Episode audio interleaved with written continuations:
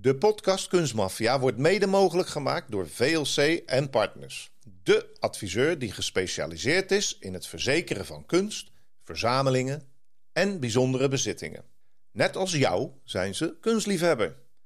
Met persoonlijke dienstverlening helpen ze jouw ambities waar te maken. Kijk op kunst verzekering punt n l voor meer informatie. V L C en Partners. Verkennen, voorkomen en verzekeren.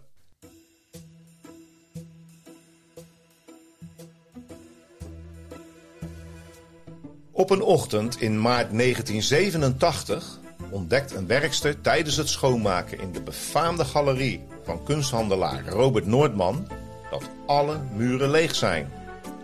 Negen Hollandse meesters uit de zeventiende eeuw zijn verdwenen. De politie stelt een onderzoek in. Een internationaal kunsthandelaar Robert Noortman loopt sigarenrokend door het plaatsdelict. Naast het onderzoek van de verzekering huurt Noortman kunstdetective Ben Zuidema in om de schilderijen terug te vinden. Twintig jaar later krijgt Zuidema een telefoontje van een geheimzinnige Duitser die niet alleen weet waar de schilderijen zijn, maar ook belastende verklaringen heeft over het duistere verleden van de inmiddels overleden Noortman. Dit is Kunstmafia, een podcast over roof, diefstal en zwendel in de internationale kunst- en antiekwereld. Met Rick Bouwman en Robert Tettero. Dit is de laatste aflevering van het seizoen, Zaak tien. Robert Noortman en het verbrande meesterwerk. Ik zat in de kroeg in Heerlen in mijn stamcafé. De Moonlight Bar op de Dautzenbergstraat. En dan liep Robby Noortman voorbij die kroeg. En die kwam nooit naar binnen. En weet je waarom niet? Hij was toen portier in de nachtclub in Heerlen. De Palmbar, Onanzabar. Hij verkocht bij een tapijtenhandelaar wel eens een schilderijtje. Hij zocht voor een grote Joodse schilderijenhandelaar schandknaapjes in uh, Aken. En hij was politie-informant. Dus toen hij mijn Porsche daar voor de deur zag staan, voor die kroeg, wist hij dat Ben daar zat. En dus kwam hij niet naar binnen.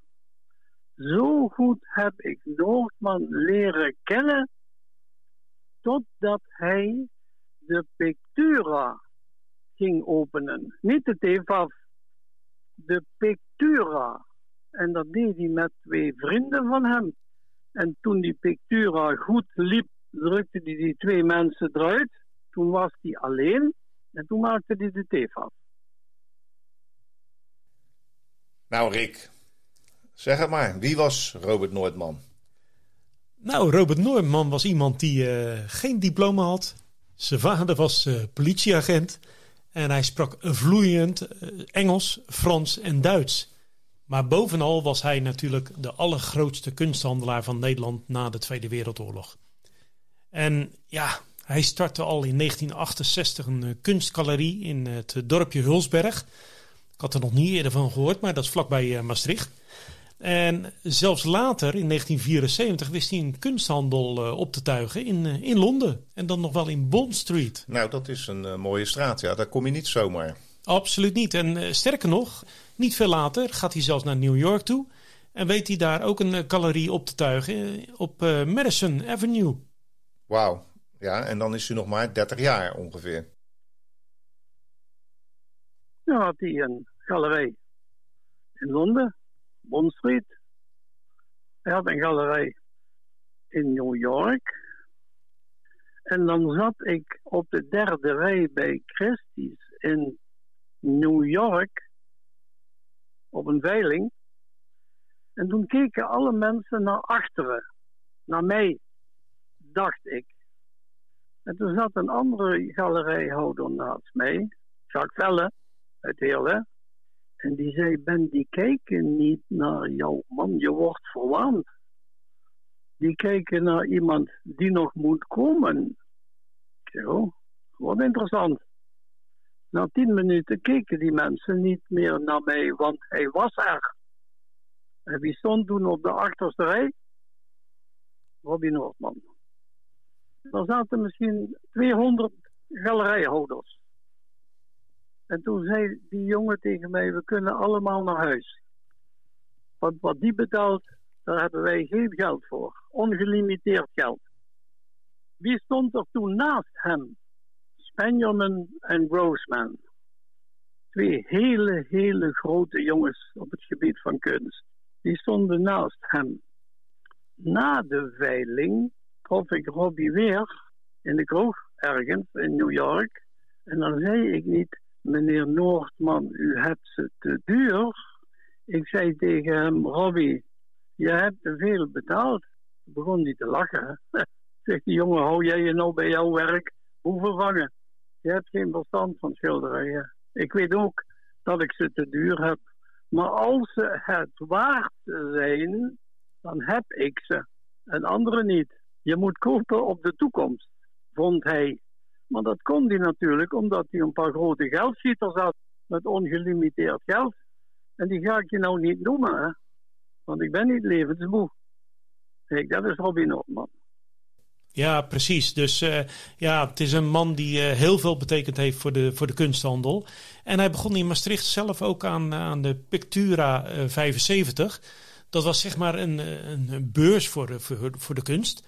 Die later uitgegroeid is tot de internationale kunstbeurs van de wereld eigenlijk. De TEFAF. Ja, die kennen we allemaal, hè? De European Fine Art Fair. En ja, daar werd hij voorzitter van en directeur, als ik het uh, goed heb. En um, nou ja, die beurs die kent misschien iedereen wel. Dat is waar die mannen onlangs met hamers uh, een paar vitrines kapot sloegen. Tijdens het uh, publiek gewoon rondwinkelden daar. En uh, vandoor gingen met, uh, met sieraden. Hè. Dat is de ja, TEFAF. En, en regelmatig zijn er uh, zaken, hebben daar plaatsgevonden die uh, ja, niet door de beugel konden. Maar hij was zelf dus uh, tien jaar lang is hij voorzitter geweest. En, uh, en de laatste twee jaar is hij ook nog uh, directeur geweest destijds. Noortman, ja, die woonde in uh, Kasteel Kuttenhoven. Het is in Belgisch Limburg. In negentien tachtig vestigde hij een bedrijf in het uh, Herenhuis in het Vrijthof in Maastricht. Nou, iedereen kent denk ik wel het Vrijthof in Maastricht. Dat is dé plaats waar je lekker kan zitten en naar André Rieu kan luisteren. Één keer per jaar. En... Nou ja, die, die galerie van hem die was heel befaamd. Want hij had een groot aanbod van belangrijke Hollandse meesters. Hij specialiseerde zich echt op de zeventiende eeuw. Nou, dan moeten we denken aan schilderijen van Rembrandt. Dat zegt iedereen wel wat. Uh, Vermeer, ik denk niet dat hij die verkocht had. Maar zijn pinnacle in, in het werk was wel drie schilderijen van uh, Rembrandt. En ja, en dan tel je mee, hè? Dan zit je echt aan de absolute top. Hij verkoopt dan ook aan het Rijksmuseum, het Mauritshuis, het Getty Museum... de National Gallery of Art in Washington, de National Gallery in Londen, Metropolitan Museum of Art in New York. Nou, uh, dat zijn toch allemaal wel heel klinkende namen.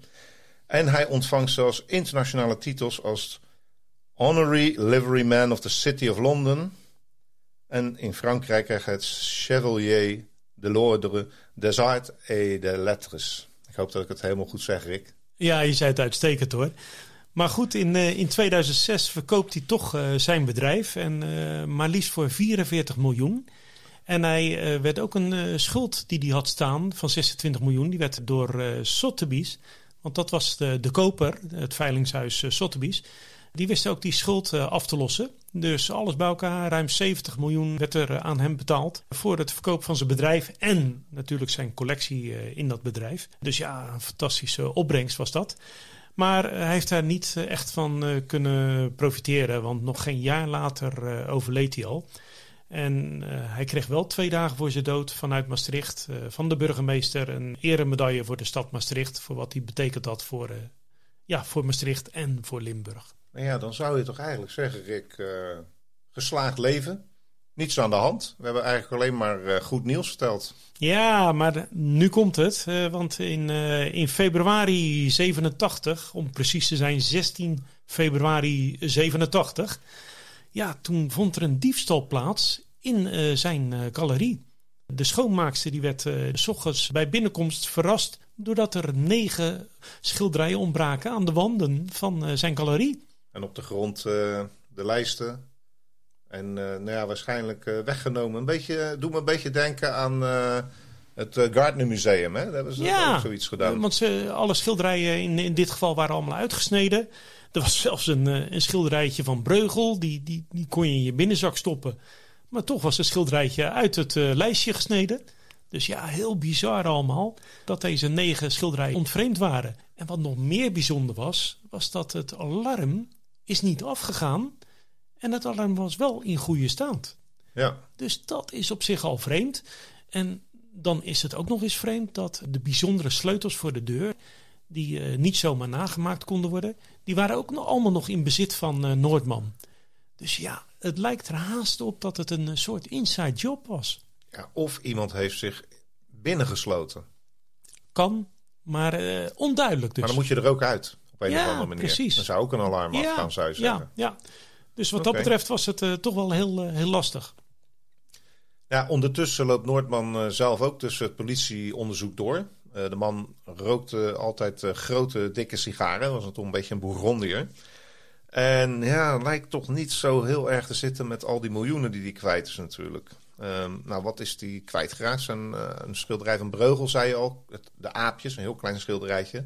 Dan een aantal zeventiende-eeuwse uh, uh, schilders, waaronder de bekendste die mensen kunnen kennen, uh, de Van de Velde zijn. Hè? Dat is een, uh, heel bekend van de zeegezichten en van de veldslagen, of ik moet eigenlijk zeggen de zeeslagen. Uh, die zie je vaak. Fantastische schilderij. Ik, ik vind ze mooi, want ik hou van de zee. En een topstuk van Meindert Hobbema. Nou, dat moest ik even opzoeken. Dat zei me niet gelijk heel wat, maar dat was wel het duurste schilderij wat daar uh, tussen hing. Ja, en Noortman is natuurlijk een bekend iemand, zeker in Maastricht. Dus die wordt uh, van alles gevraagd. Journalisten willen weten wat er aan de hand is, maar geen commentaar. Niet echt iets voor hem. En intern, blijkt later, beschuldigde hij direct al de firma die de alarminstallatie had uh, ja, aangelegd. Want die is niet, inderdaad niet afgegaan. Dus ja, dat claimde hij even op, op het bedrijf dat dat aangelegd had. Dus ja, dan toch gaan de geruchten rond in Maastricht. En nou, als geruchten rondgaan in Maastricht, Rick, dat weten we allemaal. Ja, dan, uh, dan ben je de klos, hè? Dan uh, wordt er ook echt goed geroddeld. Is zijn personeel erbij betrokken? Of is hij er zelf misschien wel bij betrokken? Nou, daar is geen bewijs voor, maar ja, die verhalen gaan wel rond natuurlijk. Ja, en de verzekeringsmaatschappij kijkt er natuurlijk ook op een bepaalde manier naar. Want wat was er nou gebeurd? Noortman had juist voor deze diefstal had hij juist de verzekering verhoogd. Waaronder dat schilderij van Hobbema, wat je zei. Die was tweehonderdduizend gulden waard aanvankelijk. Maar hij had hem verhoogd naar, naar twee miljoen guldens. Ja, dat is wel knap als je dat zelf kan doen. Hè? Je bent zelf de expert. Ja, en je, je verhoogt het tegen maal tien. Je hangt er een prijskaartje aan. Okay, nou. Maar goed, die verzekeringsmaatschappij had dus de, de verzekeringsbedragen verhoogd. En totaal was de waarde van die negen schilderijen zou dus op vijf miljoen guldens uitgekomen zijn. Oftewel, zeg maar even twee komma twee miljoen euro tegenwoordig. Ja, de verzekeringsmaatschappij wilde toch wel weten van, jongens, uh, wat is hier gaande? Ja, dan denk ik ook wel een beetje van, als je dit gewoon als politieagent daar bezig bent en je denkt, hmm, ruikt een beetje naar verzekeringsfraude misschien wel. Dacht. Ja, zeker. En, en, en Noortman die dacht ook bij zichzelf van, ja, wacht even, nou word ik dadelijk verdacht. Ik, uh, ik haal Ben Zuidema erbij, onze kunstdetective. Nou, en dan weten wij, dan komt alles in orde, toch? Ja, precies. En uh, nou ja, Ben die gaat uh, op onderzoek uit. Ja, die weet, uh, weet al vrij snel veel te vinden. Uh, ja, ze kennen elkaar ook. Allebei, uh, Zuidema en Noortman, van, uh, ja, allebei uit, uh, uit Limburg natuurlijk. Noortman had vroeger zelfs nog als uh, portier gewerkt bij de Heerlenclub La Palma. En wat nog meer opviel bij deze twee was dat ze allebei in de bekende Porsche negen elf Carrera rondreden. Ja, dus die hebben elkaar wel een keer begroet op de weg als ze elkaar tegenkwamen in die flitsende auto's. Maar ja, ik denk dat je gelijk hebt. Ja, dat ze, ze hebben elkaar wel gekend. Hoe goed, dat weten we niet precies. Maar um, de recherche heeft dus ook wel bepaalde vermoedens, want dit is toch wel allemaal bij elkaar een vreemde zaak. En die hebben nog maandenlang de telefoon van Noortman afgeluisterd. Maar ja, ze krijgen geen enkel snippertje bewijs dat dit een, een fraudezaak is. En uiteindelijk is het zelfs de verzekeringsmaatschappij Lloyds die ook het bedrag van vijf miljoen gulden uitkeert. Ja, wat is er dan nog voor de recherche om, om te gaan onderzoeken? Die, nou ja, goed, iedereen blij, dus wij kunnen ook verder. Zaak gesloten? Niet helemaal, want Ben Zuidema die gaat nog door. Er is namelijk op het terugvinden van de kunst nog een beloning gezet van ruim vijfhonderdduizend gulden. Ja, de, de bekende tien procent van het verzekeringsbedrag wat, uh, wat uitgekeerd is. En uh, Zuidema gaat dus door en uh, ja, die stelt uh, Noortman regelmatig op de hoogte van, uh, van zijn bevindingen. En ja, zoals Zuidema altijd is, heel scherp natuurlijk. Maar die vindt uh, de, de houding van Noortman, als hij verhalen vertelt over wat hij gevonden heeft, vindt hij eigenlijk een beetje, een beetje vreemd. Uh, de houding van Noortman is, is een beetje spottend en arrogant misschien. Arrogant misschien, ja. Maar uh, Zuidema die, ja, st- komt met steeds meer informatie aanzetten. Het lijkt wel alsof Noortman daar helemaal niet, uh, niet blij mee is. Hij belde mij op en zei: Jochie, Jochie, ja. Jochie, zei hij tegen mij. Je zult de krant wel gelezen hebben. Ze hebben me schilderijen gestolen. Ik zeg: oh ja. Kun je even naar Arosa komen? Ik ben op vakantie. En dat was een paar dagen na de diefstal. Voor vijf miljoen, hè? Wie gaat dan op vakantie? Die gaat toch wel die schilderijen zoeken, hè? Hij gaat op vakantie. Dus ik stap in de auto en rijd door de bergen naar een hotel in Arosa. En dan komt hij de trap af, hè? En dan zegt hij: zoek me die dingen. Ik zeg: ja, is goed, jongen. Ja, zegt hij, als ik in Maastricht ben, kom je de foto's halen. Ik zeg: ja, is goed, ik kom ze halen. Dan zegt mijn vrouw, want ik zei tegen haar: nou gaan we naar een van de slechtste van heel Europa. De slechtste van heel Europa. Ik zeg: ja. En toen kwamen we dus bij die Noortman. Nee, hij krijgt natuurlijk, kijk, we hebben in onze eerste aflevering besproken al, hè, dat Ben Zuidema een groot netwerk uh, van uh, informanten, ook uh, met name in Limburg, maar nog verder dan dat, in Duitsland, België en, uh, enzovoort. Maar ja, die vindt uh, op een gegeven moment, uh, spreekt die mensen natuurlijk, en die hoort van: ja joh, er zijn dieven, die zijn waarschijnlijk uh, uit Heerlen afkomstig, nou, waar dit allemaal min of meer ook plaatsvindt. En die hebben voor vijfendertigduizend gulden uh, geholpen om de kraak te zetten. Dus ja... Um, vage informatie nog, maar het, het uh, borrelt een beetje. Hij krijgt ook te horen dat de schilderijen misschien wel vernietigd zouden zijn. En als dat zo is, wie heeft daar dan belang bij? Noortman. Ja, feitelijk wel. Ja. Dan worden ze nooit meer teruggevonden. Nee, en dan blijft die vijf miljoen in zijn bezit. Dus uh, ja, Ben Zuidema, die rapporteert dat terug aan Noortman. Ja, die uh, verstijft in zijn stoel. Die arrogantie is een beetje weg. En... de detective die eigenlijk uh, uh, dagelijks zijn, uh, bijna zijn, zijn bevindingen rapporteert, voor zijn eigen archief ook, die kan dit dus nog uh, redelijk goed terughalen, ook allemaal nu, van wat er toen de tijd gebeurd is. Ik was dus bij hem op kantoor in Maastricht, het Vrijthof. En toen was ik boven bij hem op kantoor. En toen zei ik tegen hem: Robbie, je hebt me het bos ingestuurd. Je hebt het zelf geflikt. Oh, en hoe weet je dat? Ik zeg: je hebt die drie jongens dertig hooitjes betaald. En die hebben ze niet verbrand, wat ze, dat, wat ze moesten doen. En daar weet ik het van. En weet je wat hij toen zei? Het is voor jou al betaald in Italië. Ik zeg: Robbie, dat had je nou niet moeten zeggen. Want hij zei erbij: want je zoontje moet anders gaan fietsen als die van Heerlen naar Klimmen rijdt. Dan schieten ze hem van de fiets af. Zei Robbie tegen mij, hè, de ereburger van Maastricht. En toen heb ik tegen hem gezegd: Robbie, dat had je nou niet zo hard op moeten zeggen. Er rijden er nou twee weg hier op de parkeerplaats. Die hebben alles meegesneden. En dat was niet waar. Daar heb ik hem mee gebluft. Ja, en dan denkt Zuidema ook van: uh, dit gaat me wel iets te ver. Hij bluft zich eruit, want hij zegt: nou, dit staat op tape. Maar dat heeft hij eigenlijk niet bij zich. Maar die denkt ook van: nou, de boel, de boel. Ik laat uh, de zaak voor wat het is. Voorlopig. Ja, voorlopig. Want drieëntwintig jaar later, in tweeduizend acht... inmiddels was Noortman overigens al overleden. Hè? Die was ja. in tweeduizend zes overleden. Maar in tweeduizend acht wordt er ineens gebeld bij Ben Zuidema. Een Duitse privédetective, Kaan, die hij niet kende, die kwam met een voorstel. En toen belde mij een vent op. Ik had je eens graag gesproken. Ik zeg: maar ik jou niet. En toen vroeg ik hem dus verder. Ik zeg: maar, maar waar wil je met het over spreken? Ja, zegt hij, over Noortman. Ik zeg: dan ben ik over een kwartier bij je. En toen trof ik mee met die kerel bij Van der Valk in Volmond. En ik liep regelrecht in de café op die kerel af. Die onbekende man, hè? Uit Dubai. En dan zegt hij tegen mij... Ze kennen mij. Want het was een Duitser, hè? Uit Hamburg. Niet uit Dubai. Ze kennen mij. Ik zei, nein, ik ken ihnen niet. Maar ze zitten verkeerd. Hoezo? Ik zit verkeerd. Iedereen zat normaal. Maar hij zat recht tegenover de deur, zodat hij mij niet kon missen. En toen zei hij tegen dat wij van naast hem zat, daar heb je hem. Dus toen wist ik wie mij spreken wou.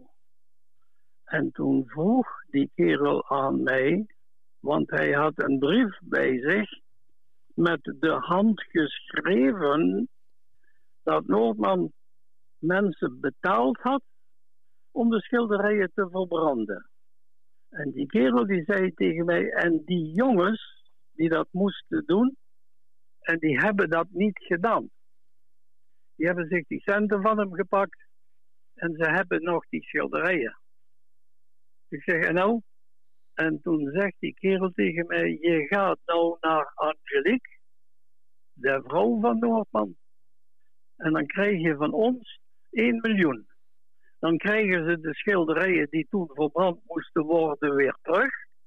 En dan blijft de goede naam van Noortman bestaan.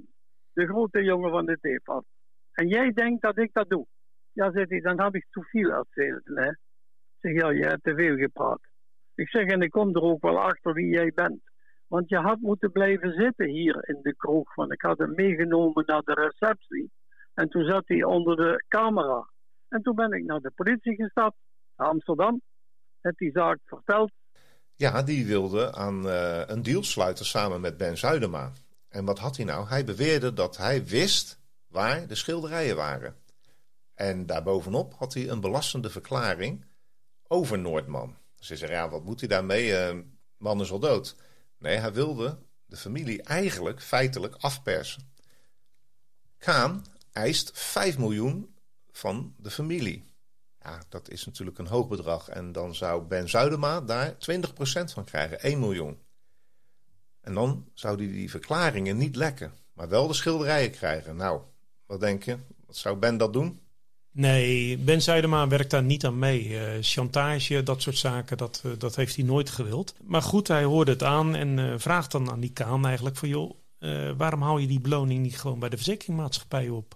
Dat is natuurlijk veel gemakkelijker. Het is iets minder, dat ja, wel. Maar, maar goed, uh, Ben Zuidema die informeert diezelfde dag nog zijn contact bij de recherche...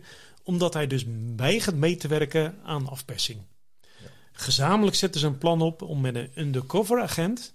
de Duitse Kaan in de val te laten lopen. Ja, en dan een paar maanden later uh, wordt de val geopend, om het zo maar te zeggen...